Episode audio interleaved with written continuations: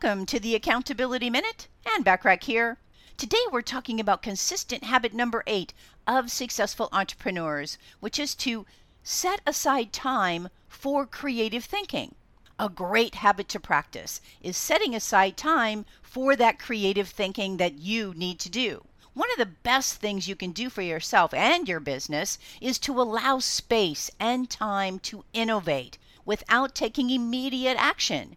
When you're blocking time on your calendar, set aside a few hours each week to think about your vision for your business, other companies you can collaborate with, and the initiatives you think will lead to even greater success.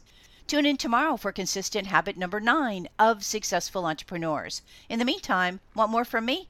Subscribe to my business success tips and resources blog by going to accountabilitycoach.com forward slash blog. I appreciate you listening.